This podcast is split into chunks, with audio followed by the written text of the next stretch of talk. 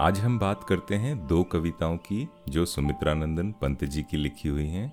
ये कविता है बीज बीज यानी सीड।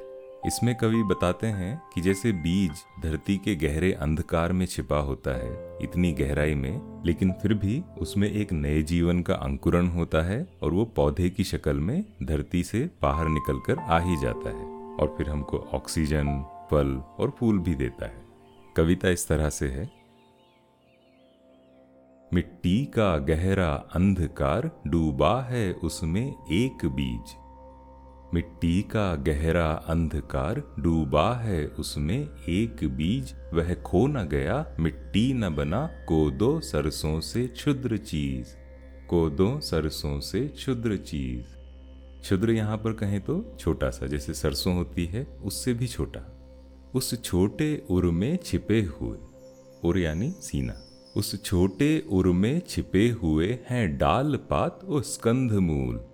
यानी उस छोटे से बीज के, उससे भी छोटे सीने में छिपे हुए हैं बड़ी बड़ी डालियाँ, पत्ते, ढेर सारे पत्ते, जड़ और तना, फल और फूल।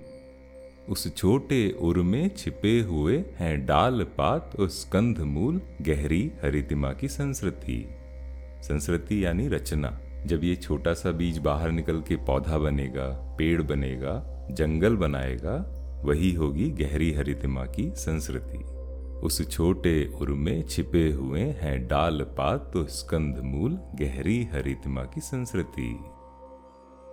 बहुरूप रंग फल और फूल वह है मुट्ठी में बंद किए। बहुरूप रंग फल और फूल, वह है मुट्ठी में बंद किए वटके पादप का महाकार, संसार एक, आश्चर्य एक, वह एक बूंद सागर अपार। यहाँ कहा है कि कितने ढेर सारे रूप रंग फल और फूल वो अपनी छोटी सी मुट्ठी में बंद किए हैं। जैसे बरगद का इतना विशाल पेड़ बन जाता है, वो भी एक छोटे से बीज से शुरू होता है। इस संसार का यही आश्चर्य है कि कैसे एक छोटी सी बूंद एक सागर बन जाती है। बहुरूप रंग फल और फूल वह है मुट्ठी में बंद किए वटके पादप का महाकार। संसार एक, आश्चर्य एक, वह एक बूंद सागर अपार। संसार एक, आश्चर्य एक, वह एक बूंद सागर अपार। बंदी उसमें जीवन अंकुर, जो तोड़ निखिल जग के बंधन, पाने को है निज सत्व मुक्ति। बंदी उसमें जीवन अंकुर, जो तोड़ निखिल जग के बंधन पाने को है निज सत्व मुक्ति। आगे कहा है कि इतना छोटा सा बीज, जो अपनी गहरी निद्रा से जाग कर इतना ढेर सारा सृजन कर लेता है, उसका भेद, उसका रहस्य आज तक कोई ना जान सका। जड़ निद्रा से जग कर चेतन। जड़ निद्रा से जग कर चेतन, आह भेद सका न सृजन रहस्य कोई भी, वह जो क्षुद्र पोत अभेद सकान सृजन रहस्य कोई भी वह जो क्षुद्र पोत, उसमें अनंत का है निवास, वह जग जीवन से ओत प्रोत। वह जग जीवन से ओत प्रोत।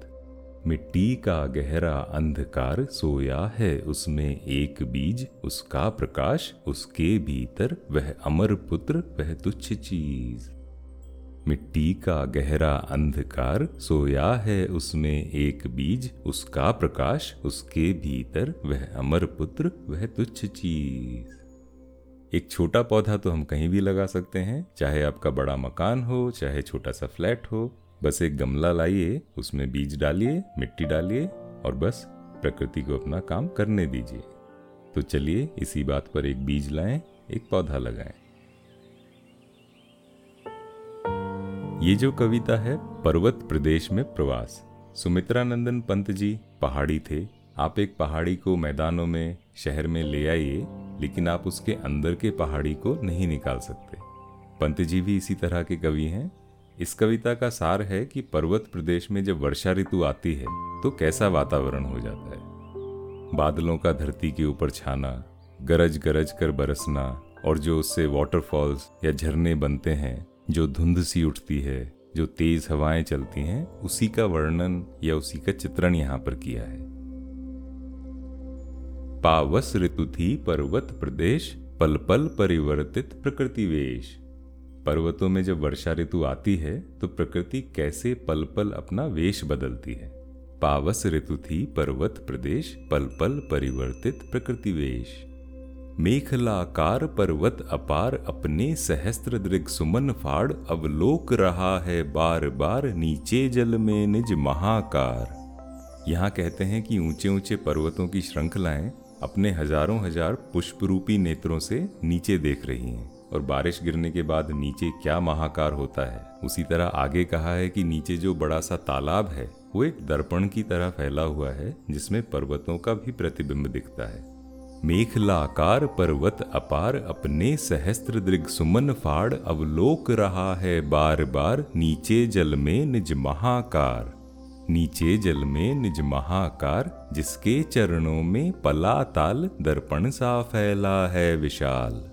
जिसके चरणों में पलाताल दर्पण सा फैला है विशाल। गिरिका गौरव गाकर झरझर मद में नस नस उत्तेजित कर, मोती की लड़ियों से सुंदर झरते हैं झाग भरे निर्झर। यहाँ कहते हैं कि बादल जब गिरी के गौरव के साथ आकर गाते हैं, झूमते हैं, तब वर्षा होती है और जो विशाल का झरने बनते हैं, उसकी नस नस में एक उत्साह आता है। वो जो झरने या वाटरफॉल होते हैं, उनकी गिरती हुई बूंदों को, टूटती हुई बूंदों को आप ध्यान से देखें। तो मोती की लड़ियों जैसे सुंदर दिखते हैं। और आगे एक शब्द है, उच्चाकांक्षाओं। उच्चाकांक्षा यानी महत्वाकांक्षा या जैसे एम्बिशियस होना।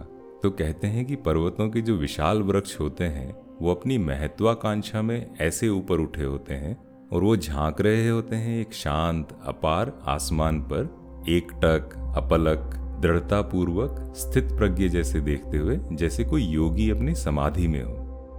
गिरिका गौरव गाकर झरझर मद में नस नस उत्तेजित कर, मोती की लड़ियों से सुंदर, झरते हैं झाग भरे निर्झर। झरते हैं झाग भरे निर्झर। गिरिवर के उर से उठ उठ कर उच्चाकांक्षाओं से तरुवर। गिरिवर के उर से उठ उठ कर उच्चाकांक्षाओं से तरुवर। है झाँक रहे नीरव नभ पर अनिमेश अटल कुछ चिंता पर। है झाँक रहे नीरव नभ पर, अनिमेश अटल कुछ चिंता पर। अगली पंक्तियों में कहा है कि आसमान में अचानक बादलों के छाने से विशाल पर्वत जैसे गायब ही हो जाते हैं। मानो आसमान धरती पर टूट कर आ गिरा हो। सिर्फ़ झरनों की आवाज़ सुनाई देती है और ऐसे में तालाबों पर से जो धुंध उठती है, ऐसे लगता है जैसे तालाब में आग लगी हो और उससे धुआँ निकल रहा हो। और ऐसे में भी जो विशाल वृक्ष होते हैं वो अपनी मज़बूत जड़ों को धरती के सीने में अच्छे से जमाए, टिके, खड़े रहते हैं कि कहीं नहीं जाएँगे। इन्हीं सब बातों का वर्णन है और आखिरी पंक्तियों में कहा है कि जब ये सब हो रहा होता है इंद्र देवता जो वर्षा ऋतु के देवता हैं, वो अपने बादलों वाले यान में बैठकर इधर उधर घूम रहे हैं, जैसे अपना इंद्रजाल फैला रहे हैं। उड़ गया अचानक लो भूधर उड़ गया अचानक लो भूधर फड़का अपार वारिद के पर, प्रवशेष रह गए हैं निर्झर, है टूट पड़ा भू पर अंबर। हर तरफ़ धुंध, बारिश, सिर्फ़ झरनों की आवाज़ सुनाई दे रही है।